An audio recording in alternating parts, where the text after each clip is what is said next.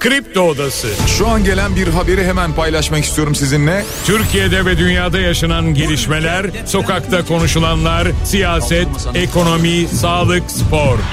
Son dakika haberleri, konuklar ve uzman görüşleri. Güçlü Mete ile Kripto Odası başlıyor.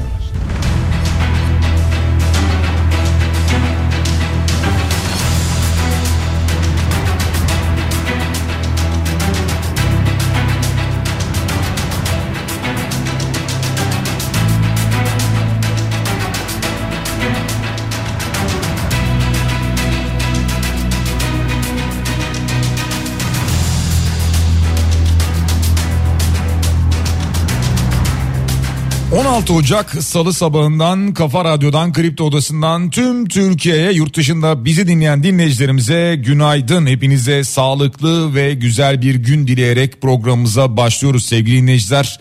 Bugün de Kripto Odası'nda saat 10'a dek sizlerle birlikte olacağız. Gündemdeki başlıkları değerlendireceğiz.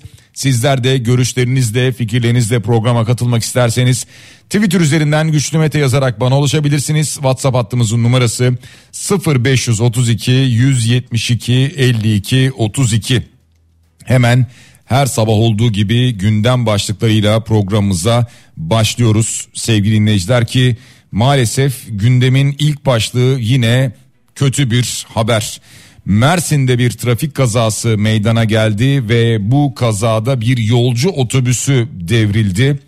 9 kişi hayatını kaybetti ve 30 yaralı var. Evet ve bu yaralılardan 13'ünün durumunun ağır olduğu bilgisi paylaşıldı. SSK ve Bağkur emeklilerine ek zam için gözler yapılacak olan kabine toplantısına çevrildi. Bugün Türkiye Büyük Millet Meclisi'nde bir terörle mücadele oturumu gerçekleştirilecek. Cumhurbaşkanı Erdoğan'dan kurmaylarına Davos yasağı getirildiği haberi yapıldı dış basında. İran'dan Erbil'e füze saldırısı düzenlendi. Terör ve casusluk hedeflerini vurduk dedi İran. İran devrim muhafızlarından böyle bir açıklama geldi.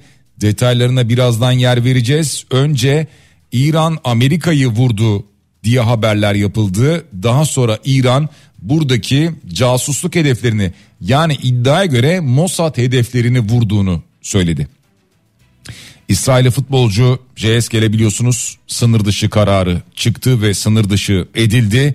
Hatta İsrail'den bir uçak aldı götürdü. Başakşehir'in İsrailli oyuncusu Karzev'in de ifadesi alındı. Aynı zamanda hem JSK'l hem de Karzev aynı zamanda Antalya Spor ve Başakşehir Profesyonel Futbol Disiplin Kurulu'na sevk edildi. Gazze'de can kaybı 24 bin yüze yükseldi. Dünden gelen bir başka haberde buydu. AK Parti'de aday tanıtımı 18 Ocak tarihinde gerçekleşecek. Gözler şimdi bu aday tanıtımında ve seçim beyannamesinde. MHP 55 belediye başkan adayını daha açıkladı. İçlerinde 3 il belediye başkanı adayı da var. Ekrem İmamoğlu diyor ki bu şehir temsilci seçmiyor. Koltuğuna hakkını verenleri seçecek diye bir açıklama yaptı. Siyasi partilerden Mustafa Destici Büyük Birlik Partisi Genel Başkanı hakkında bir suç duyurusu var sevgili dinleyiciler paylaşmış olduğu bir tweet nedeniyle. Bakan Sağlık Bakanı Fahrettin Koca'dan üst solunum yolu enfeksiyonlarına karşı bir uyarı var. Bunlara değineceğiz önümüzdeki dakikalarda. Seçil Erzan davasında bir ara karar çıktı. Tutukluluğa devam denildi. Dilan Polat soruşturmasının eski savcısının emeklilik talebi kabul edildi. Yani savcı mesleği bırakmış oldu. 60 kişinin öldüğü Hacı Ömer apartmanı müteahhidine tahliye kararı çıktı. Kahramanmaraş depremlerinde hayatını kaybetmişti 60 kişi bu apartmanda. Aralık ayında bütçede 842 milyar liralık bir rekor açık çıktı. Aralık ayında. Asgari prim ödeme gün sayısı indiriliyor. Bakandan gelen bir bilgi var. Bunların hepsini paylaşacağız. Yabancı turistlerin Ayasofya'ya giriş ücreti 25 euro oldu ve meteorolojiden bir uyarı var sevgili dinleyiciler. 7 il için turuncu, 18 il için sarı kodlu uyarı var. Türkiye Kupası 5. tur maçları bugün başlıyor. Aynı zamanda bunlardan da bahsedeceğiz. Dolar şu anda 30 lira 10 kuruş olarak görünüyor. Euro 32.88, gram altın 1982 lira. Ancak bankada dolar şu anda 30 lira 72 kuruş, euro 33 lira 53 kuruş, altının gramı 2020 lira. 2020 lira. Yani e, serbest piyasada çeyrek altın muhtemelen 3500 liraya yakındır öyle tahmin ediyorum. Borsa İstanbul dün 8 puan 8 e, puanı geçti acaba geçer mi geçmez mi 8 bini zorlar mı zorlamaz mı diyorduk 8 bin 44 puanla kapattı dünü BIST endeksi ve Bitcoin'de 42 bin 748 dolar karşılığını görüyoruz. Kısaca başlıklar böyle sadece bu kadar değil daha paylaşacağımız birçok haber var. Ama maalesef acı haber Mersin'den geldi sevgili dinleyiciler. Mersin'de Aydıncık ilçesinde bir yolcu otobüsü devrildi. Kaldı ki bu otobüsün kaza anına dair görüntüye de ulaşıldı. E, belli ki yağış var, kayganlaşan bir yol ve otobüs bir viraja giriyor. Viraja girerken tek yönlü bir yol, bir viraja giriyor. O viraja girerken muhtemelen biraz da hızlı giriyor ve işte o virajdan çıkamıyor, devriliyor. Hemen ardından gelen ilk bilgilere baktığımızda 9 kişi hayatını kaybetti, 30 yaralı var. Yine valilikten gelen bilgiye baktığımızda 13 yaralının durumunun ağır olduğu ifade ediliyor. Umarız daha fazla can kaybı haberi vermeyiz. Ama zaten şu ana kadar 9 kişinin hayatını kaybettiği bilgisi paylaşıldı. Allah'tan rahmet diliyoruz. Maalesef böyle bir kaza haberiyle açtık programımızı. Devam ediyoruz. Türkiye Büyük Millet Meclisi'nde bugün terörle mücadele oturumu var sevgili dinleyiciler. Bu oturumda Dışişleri Bakanı Hakan Fidan ve Milli Savunma Bakanı Yaşar Güler meclisi bilgilendirecekler. Ki e, bu bilgilendirmenin ardından parti grupları adına konuşmalar da yapılacağı bilgisi var. E, mecliste başkanlık tezkeresi okunup oylanacak e, bu oylamaya hangi siyasi partiler katılacak bir yandan o merak ediliyor. Daha doğrusu hangi siyasi partiler bu bildiriye ortak bir şekilde imza atacak? CHP Genel Başkanı Özgür Özel'in bu bilgilendirmeye katılacağı bilgisi paylaşıldı. Yani CHP buna katılacak ama imzaya katılacak mı? Çünkü bu tip ortak imzaları atmayacağız. Kendi açıklamamızı kendimiz yapıyoruz diyordu CHP. Bunu bugün e, göreceğiz. Irak ve Suriye'nin kuzeyinde 77 teröristin etkisiz hale getirildiğini duyurdu. Milli Savunma Bakanı'ndan geldi, Yaşar Güler'den geldi. Bu açıklama bir yandan e, son cuma gecesi yaşadığımız hadisenin ardından e, o acı hadisenin 9 şehit verdiğimiz terör saldırısının ardından bu kez Türk Silahlı Kuvvetleri bu bölgeleri vurmaya devam ediyor. 77 teröristin etkisiz hale getirildiği paylaşıldı. E, Bloomberg'in bir iddiası var. Program başında başlıklar arasında verdik bunu. E, Cumhurbaşkanı Erdoğan'ın e, kurmaylarına Davos yasağı koyduğuna dair. Yani İsrail'e destek veren Dünya Ekonomik Forumu'na tepki olarak Türk yetkilileri Davos'a gitmemeleri için uyardığı yönünde bir haber var. Yani doğru mu değil mi bilmiyoruz. Ama netice itibariyle Maliye Bakanı Mehmet Şimşek katılabilirdi belki. Şimdi onun da e, gitmeyeceği ifade ediyor bu haberde. E, Mehmet Şimşek aslında e, New York'a da gidecekti. New York'a da gitmedi biliyorsunuz. E, oraya da sadece Merkez Bankası Başkanı Hafize Gaye Erkan e, katıldı oradaki yatırımcı toplantısına. E, oysa yani buradaki gündemi yoğun olduğu için gitmemiş de e, oysa yatırımcı toplantısına herhalde e, bakan gitseydi o da çok etkili olurdu Merkez Bankası Başkanı ile beraber. Devam ediyoruz sevgili dinleyiciler. Şimdi e, konu biraz Orta Doğu. Yani biraz Orta Doğu derken önce bir İsrail'le Filistin'le başlayalım ama e, devamını getireceğiz.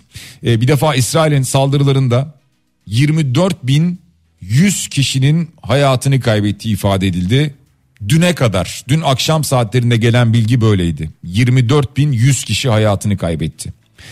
E, böyle bir sayı olarak veriyoruz değil mi her gün? 24 bin 100 oldu, 24 bin 500 olacak, 25 bin oldu falan. Böyle sayı olarak veriyoruz ama yani her birinin birer insan olduğunu unutmamak lazım. Ee, ve bir bak baktığımızda da çoğunluğunun sivillerden oluştuğunu, içlerinde çocuklar, kadınlar olduğunu unutmamak lazım. Ama hep burada söylüyoruz yani biz söylüyoruz da hani radyocu söyler, televizyoncu söyler, e, gazeteci yazar, tepkisini bu şekilde dile getirir. Ama çözüm merci onlar değil. Biz değiliz. Bizim gibi söylemeyeceksiniz. Yani yetkililer o zaman dünyada çeşitli ülkelerin e, önde gelen isimleri, hükümetler, devletler çıkacaklar ve bunu durduracaklar. Durdurmak için ellerinden ne geliyorsa onu yapacaklar. Yani bir yaptırım yoksa eğer buna devam ediyor. Yok nitekim bir yaptırım.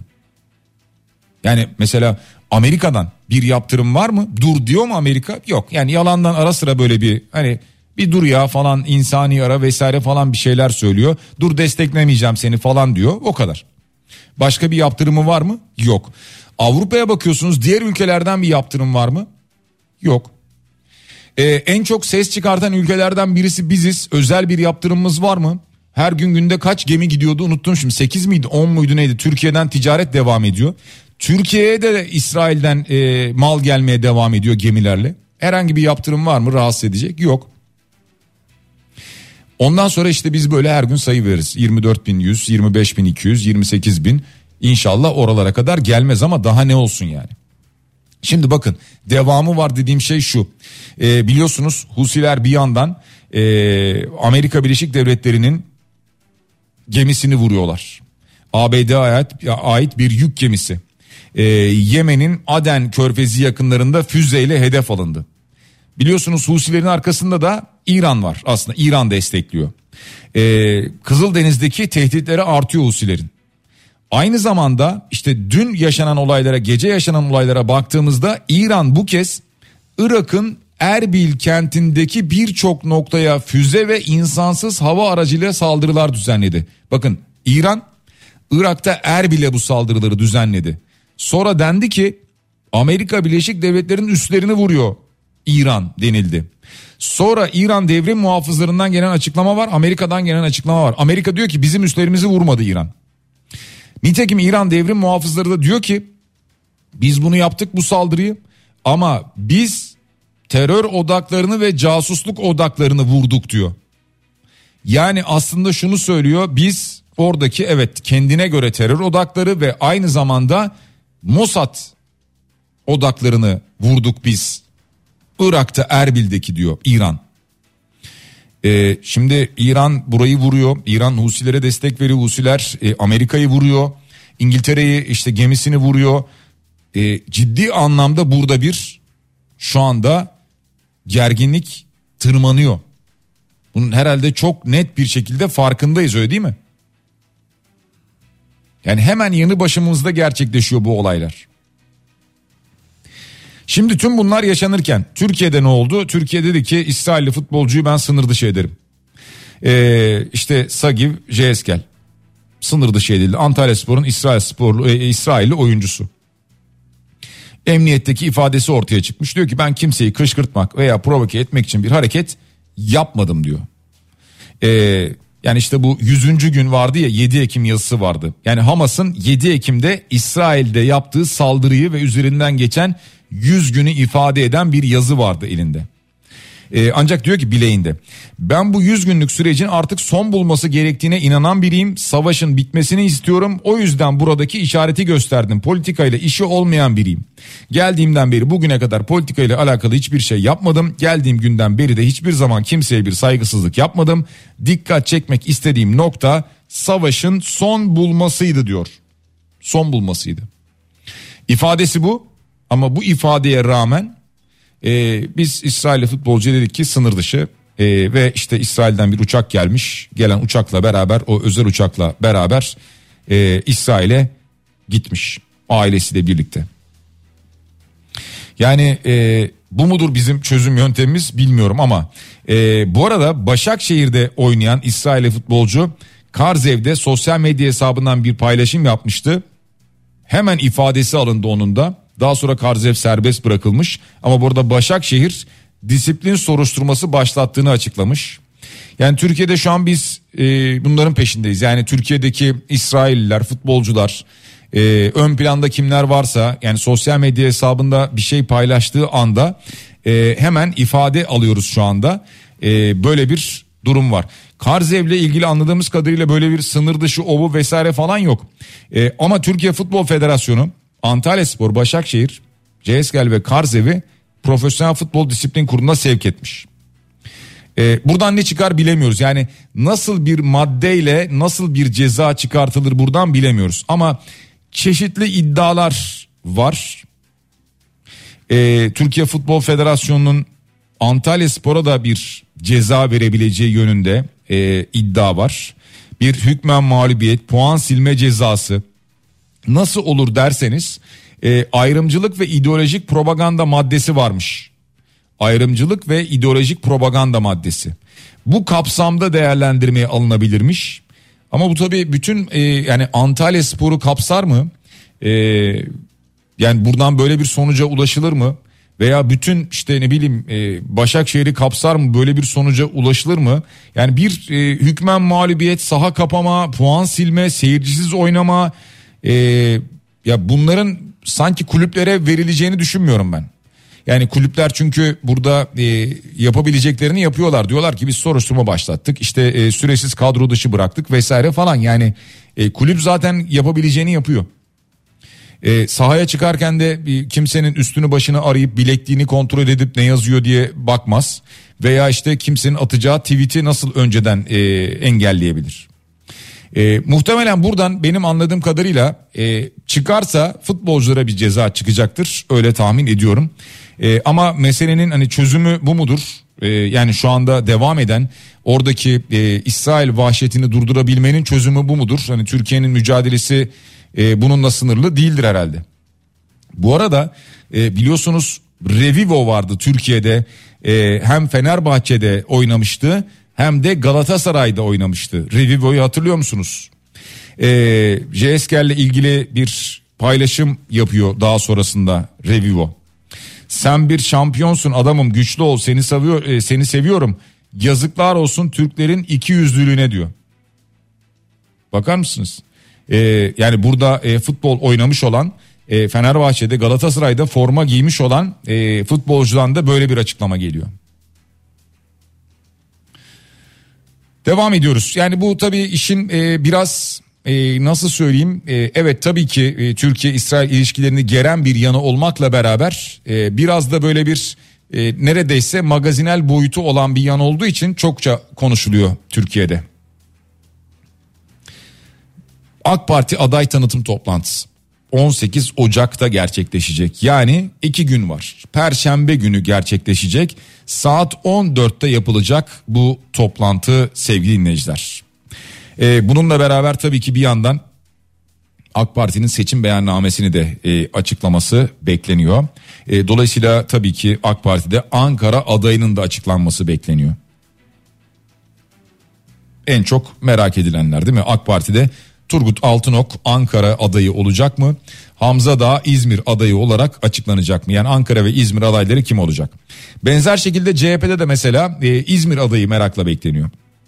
Çünkü İzmir açıklanmadı. Yani Tunç Soyer ismi verilmedi mesela daha. E, Tunç Soyer mi açıklanacak? Başka bir isim mi açıklanacak? Ne olacak acaba? E, CHP'de bir yandan bu merak ediliyor.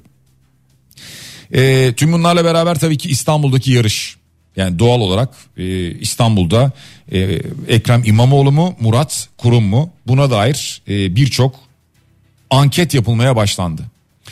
E, biraz önce bir anket daha gelmişti galiba ama bakayım onu bulabilecek miyim? E, evet 31 Mart'taki yerel seçimlerle ilgili anket kiminmiş? Asal araştırma yapmış bu anketi 2500 kişiyle görüşmüş. Eee buradaki Dem Parti ve İyi Parti adayları da sorulmuş hangi partiye verirsiniz diye. Ekrem İmamoğlu yüzde 36.4 Murat Kurum yüzde 32.8 yani arada aşağı yukarı 4 puanlık bir fark var gibi görünüyor. Dem Parti adayı yüzde 4.4 Yeniden Refah Partisi 3.8 İyi Parti 3 yani İyi Parti bu ankete göre İstanbul'dan yüzde 3 mü çıkartabilmiş bu ankete göre diyorum tabi. Ee, ha anketler doğrudur değildir inanırız inanmayız o ayrı bir konu. Peki e, sizlerden gelen mesajlar da var. Türkiye'de bu kadar çok yolcu otobüslerinde kaza alması normal değil. Buna bir çare bulmaları lazım diyor. İş şoförde bitiyor demiş bir dinleyicimiz. Ama iş sadece şoförde mi bitiyor ondan çok emin değilim. Yani e, evet muhakkak şoför önemli. E, yani kazalarda e, bakmak lazım. En çok hata nerede? Yani şoförde mi, yolda mı, zeminde mi, e, işte virajda mı? Bunlara bir bakmak lazım. Doğru. E, a, tabii ki yani e, kalifiye eleman çalıştırılması çok önemli. Yani kaptan çok önemli muhakkak. E, işte mesela araçlara e, hız takip cihazı konuluyordu biliyorsunuz otobüslere yılbaşı itibariyle. E, bu araçta da hız takip cihazı olduğu söylendi. E, dolayısıyla yani o viraja hangi hızla girdi o çıkacak ortaya ama e, virajı alamadığını çok net görüyoruz çünkü e, bu otobüs kazasının görüntüsü var. E, bir kamerayla anladığım kadarıyla işte o karayolu kamerasıyla bu çekilmiş. E, viraja hızlı giriyor bir yağış var. E, virajda toparlayamıyor ve sola doğru yatıyor. Ve maalesef işte orada e, 9 kişi hayatını kaybetti 30 yaralı var. E, Mersin'deki bu kazada 13 yaralının durumunun ağır olduğu söylendi. Bir başka dinleyicimiz diyor ki Türkiye Cumhuriyeti vatandaşları olarak kaynak olmaktan başka hiçbir hak ve talebimiz olamayacağına, olamayacağımıza o kadar kanıksamışız ki acı maalesef diyor.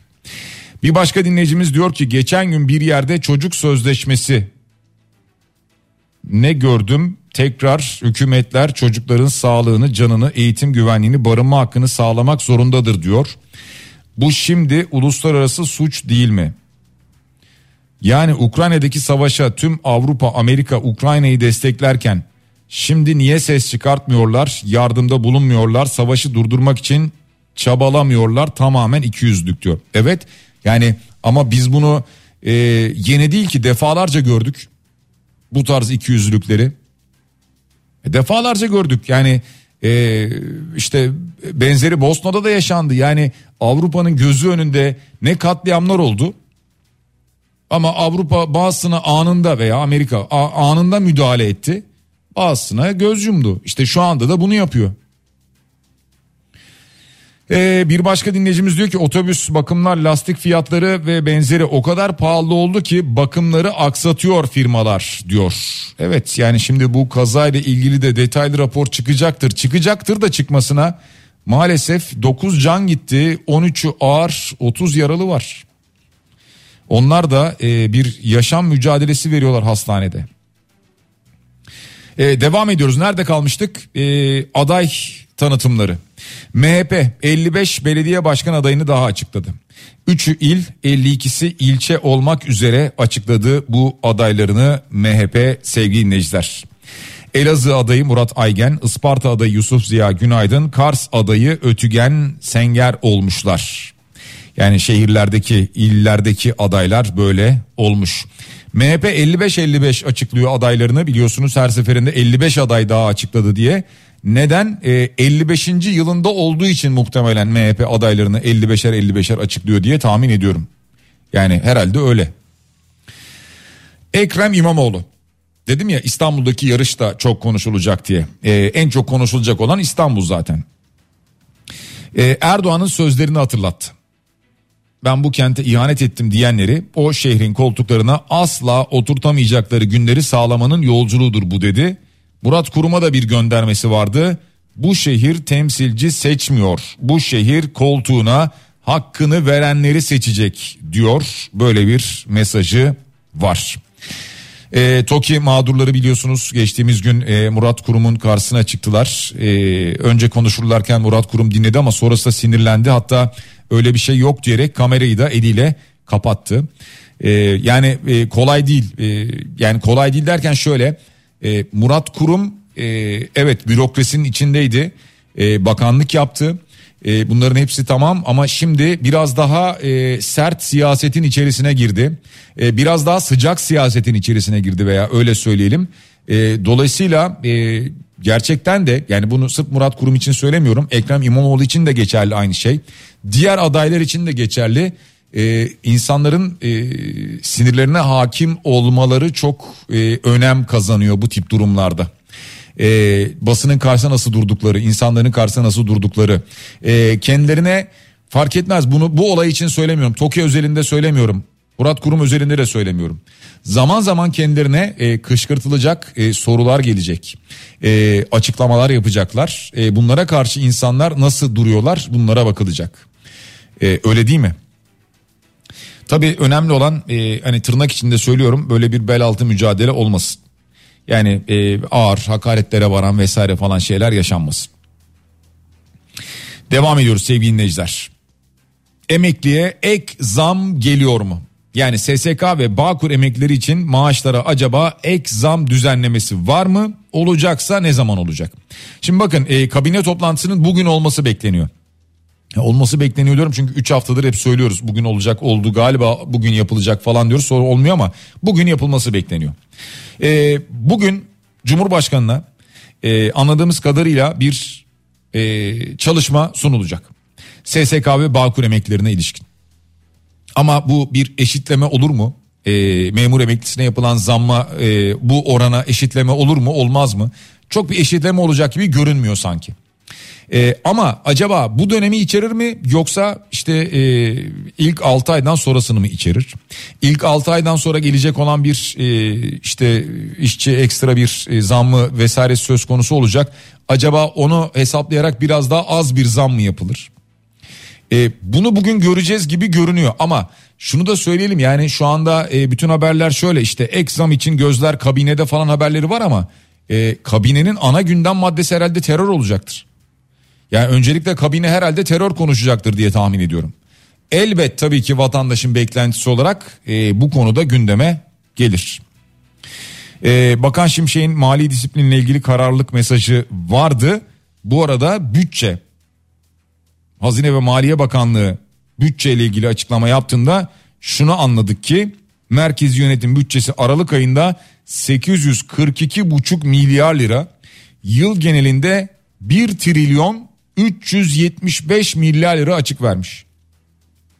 E, deprem harcamalarının 950 milyar liraya ulaştığını söylemiş. Yani aslına bakarsanız bu açık buradan kaynaklı deniyor. Yani anlaşılan o. Şimdi bütçe Aralık ayında sadece Aralık ayında 842,5 milyar lira açık verir mi? Vermiş.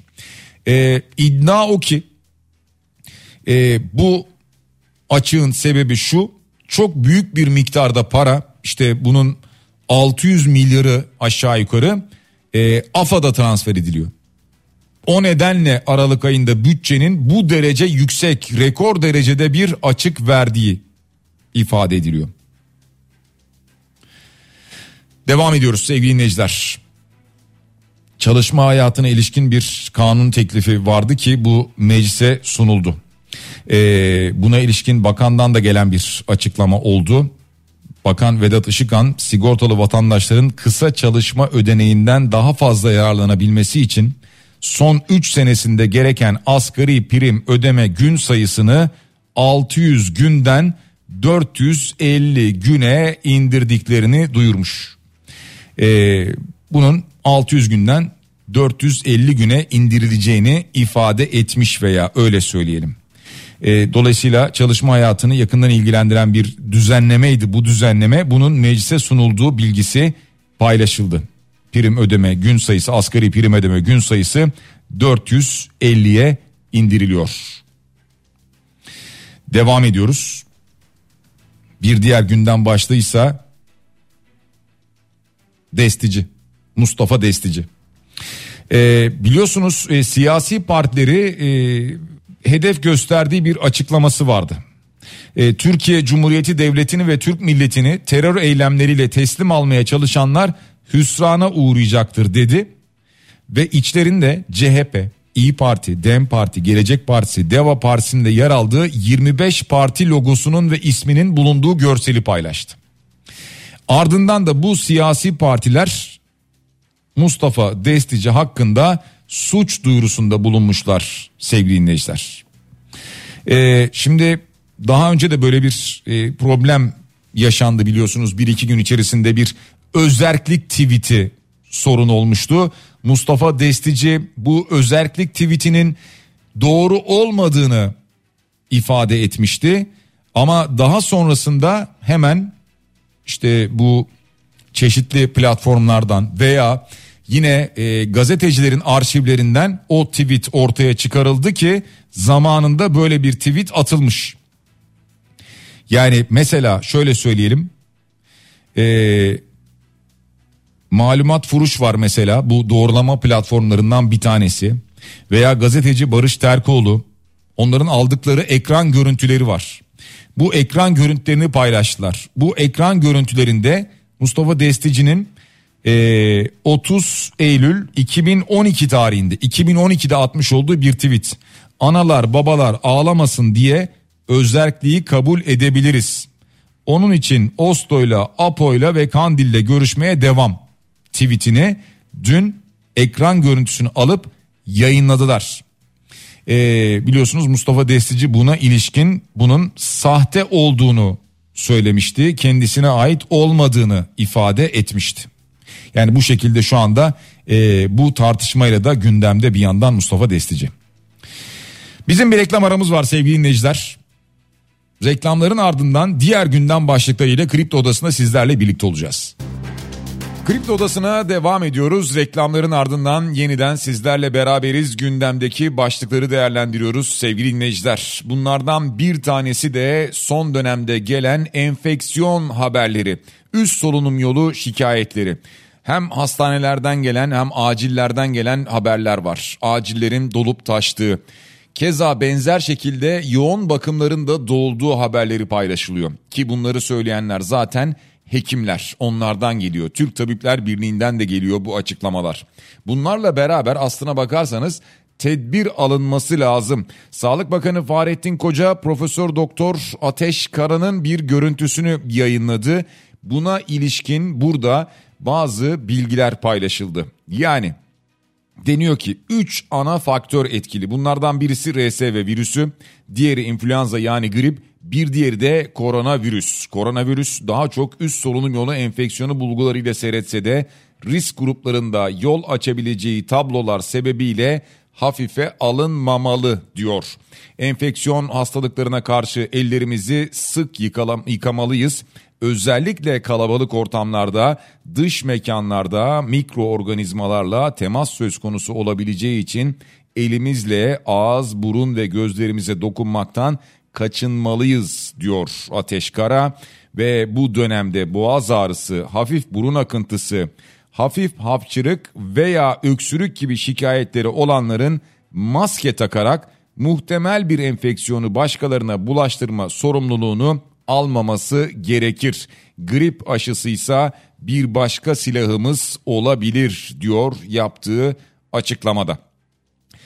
Bunun ilk günden beri çok önemli olduğunu söyledik. Hele ki hekimlerden, doktorlardan uyarılar gelmeye başlayınca bir kez daha bunun altını çizdik. Ama yine söylüyorum siz kendi tedbirinizi kendiniz alabilirsiniz. Yani bizler bu tedbiri kendimiz alabiliriz. Ee, ancak bekliyoruz ki ille e, birileri bir yasak getirsin. Herhalde bizdeki genel beklenti bu. Oysa ki buna gerek yok. Ee, ancak ancak dediğim gibi daha önce de hep söyledim. Sağlık kuruluşlarında ve toplu taşımada belki de toplu ulaşımda buna gerek olabilir. Yani bir zorunluluğa gerek olabilir. E, buna uzun süre alışmıştık. E, bu sefer sadece toplu ulaşım yani ulaşım esnasında ve sağlık kuruluşlarında dense çok rahatsız edici bir durum olacağını zannetmiyorum. E, ancak buna ilişkin böyle bir karar almaktan uzak duruyor şu anda anladığımız kadarıyla Sağlık Bakanlığı ya da hükümet. Devam ediyoruz sevgili dinleyiciler. Seçil Erzan davasında ara karar açıklandı. Açıklandı da e, hemen öncesinden bahsedelim biraz. E, Seçil Erzan hakim karşısına çıktı. Şöyle enteresan bir cümle kurdu. Arabanın bagajını açtığımda paralar kapışılıyordu.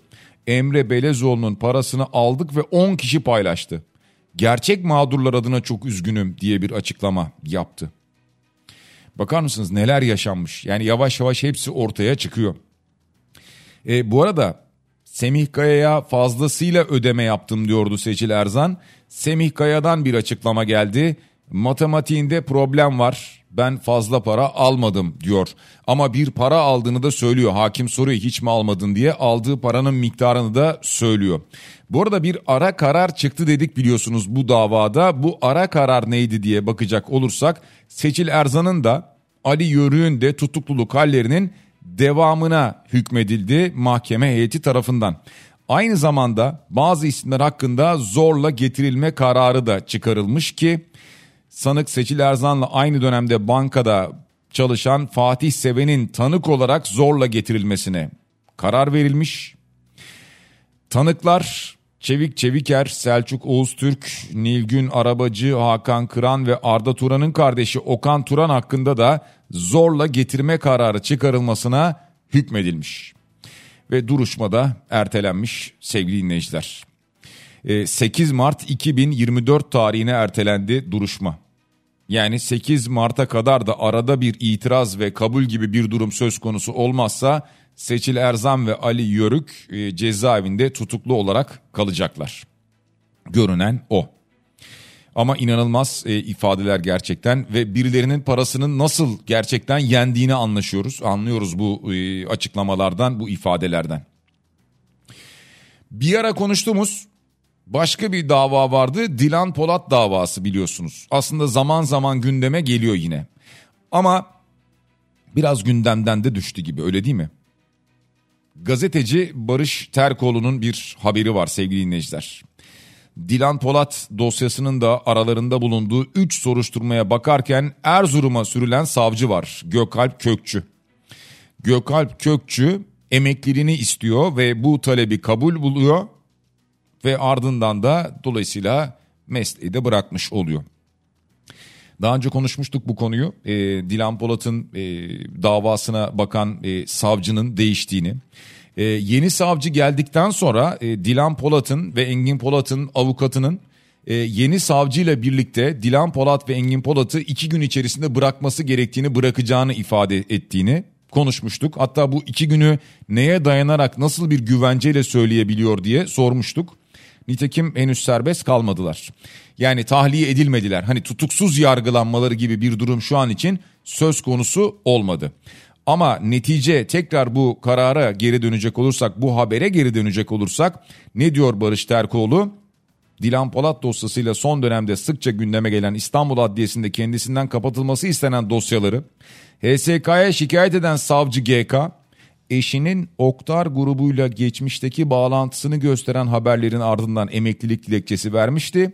HSK bugün talebi kabul ederek savcı GK hakkında emeklilik kararı verdi. Erzurum'a tayin edilen Dilan Polat dosyasının savcısı böylece mesleği bırakmış oldu diyor. Yani bunların aslında hepsinin herhalde araştırılması gerekiyor. E, bu bakılan dosyalar, savcının bakmış olduğu davalar, ardından savcının birden İstanbul'dan Erzurum'a gönderilmesi, e, sonra e, eşiyle ilgili bir takım haberler yapılması, mesleği bırakmak zorunda bırakılması. Ya bütün bunların e, yani bilmiyorum HSK tarafından, başka kurumlar tarafından, yargı tarafından araştırılması gerekmiyor mu? Devam ediyoruz sevgili dinleyiciler. Birkaç tane zam haberi vardı. Zaman zaman bunu konuşuyoruz birkaç gündür. Bunlardan bir tanesi çiğ süt fiyatı. Ee, şimdi buna ilişkin Ulusal Süt Konseyi çiğ süt tavsiye fiyatının 22 Ocak'tan geçerli olmak üzere üreticinin eline litre başına 13,5 lira geçecek şekilde belirlenmesine karar verdi. Yani 11 liraydı. Şimdi 13 lira diyen de var ama 13,5 lira deniyor. 11 liradan bu fiyata çıkıyor. 22 Ocak'tan geçerli olmak üzere. Ee, tabii aslında üretici için bu da yeterli olmayacak ama ama bu ne anlama geliyor? Süt fiyatlarına zam geleceği anlamına geliyor. Ee, sadece süt fiyatları da değil e, biliyorsunuz bir de trafik sigortası ile ilgili bir başka haber çıktı ki o da zorunlu trafik sigortası prim ücretlerinde artışa gidildi. Sigortacılık ve Özel Emeklilik Düzenleme ve Denetleme Kurumu'nun aldığı karara göre 2024 Ocak ayında araç grubu ve kullanım türüne göre uygulanan bas primler 2024 yılı Şubat ayı için de %10 arttırılabilecek. Yani bir tavan konulmuş %10 deniyor. Ocak'ta zaten %10 artış olmuştu. Şubat ayında da Bu trafik sigortasında %10'luk bir artış olacak. Ha tavan fiyat deniyor, tavan artış deniyor ama bilginiz olsun. Çünkü daha öncesinde ilk 4 ay için %5'er zam öngörülmüştü. Şimdi %10, %10 gidiyor şu anki gelen son habere göre. Devam ediyoruz. Ee, çok gündem olduğu için bundan da bir bahsedelim. Bir dizi Kızıl Goncalar dizisi. Bundan sonra devam edecek mi, etmeyecek mi? Çünkü Kızıl Goncalar'ın iki mekanda yapacağı çekim geçtiğimiz günlerde iptal edilmişti. Buna ilişkin dizinin yapımcısından yani Faruk Turgut'tan bir açıklama geldi. Biliyorsunuz aynı zamanda bir para cezası ve iki kez yayın durdurma cezası da gelmişti. Radyo Televizyon Üst Kurulu tarafından. Ve daha sonra Aile ve Sosyal Hizmetler Bakanlığı ile Kültür ve Turizm Bakanlığı'na bağlı iki mekandaki çekim izinleri de iptal edilmişti dizinin. Şimdi Faruk Turgut diyor ki Kızıl Goncalar dizimizde çıkartıldığımız mekanların yenilerini bitirdik ve çekimlere tekrar başladık diyor bir görüntü paylaşarak. Dolayısıyla yani yayına devam edileceği ifadesi var burada ki yine iddiaya göre 22 Ocak pazartesi günü yeniden ekranda olacak deniyor. Kızıl Goncalar dizisine ilişkin böyle bir haber var. 60 kişinin hayatını kaybettiği Hacı Ömer Apartmanı Kahramanmaraş'ta 6 Şubat depremlerinde yıkılmıştı. İşte bu apartmanın müteahhidi Tevfik Tepebaşı için soruşturma kapsamında tahliye kararı verildi. Yani e, asli sorumlu bulunmadığı gerekçesiyle böyle bir karar verilmiş. Tali kusurlu olarak yer almışlar anladığım kadarıyla.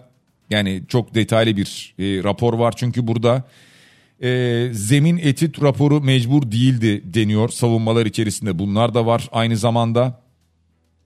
Yani netice itibariyle sonuca döndüğümüzde 60 kişi hayatını kaybetti bu depremde o apartmanda o apartmanın müteahhidi tahliye edildi sevgili dinleyiciler. Devam ediyoruz gündemdeki diğer başlıklarla. Ayasofya'da yeni dönem başladı ki bu yeni dönem şöyle bir dönem. Ee, daha önce konuşmuştuk bunu ama şimdi başladı. Ee, camiye ibadete gidenlerle turistik amaçlı ziyaret edenler birbirinden ayrılıyorlar. E, dolayısıyla yani ibadete giden de daha rahat e, burada ibadetini yapabilecek, e, turist de daha rahat gezebilecek. Turistler için, yabancı turistler için giriş fiyatı da var. Giriş için 25 euro ödeyecek yabancı turistler Ayasofya'da böyle bir yeni dönem başlamış oluyor. Meteoroloji uyardı sevgili dinleyiciler. Özellikle bugün için meteorolojinin uyarısı var.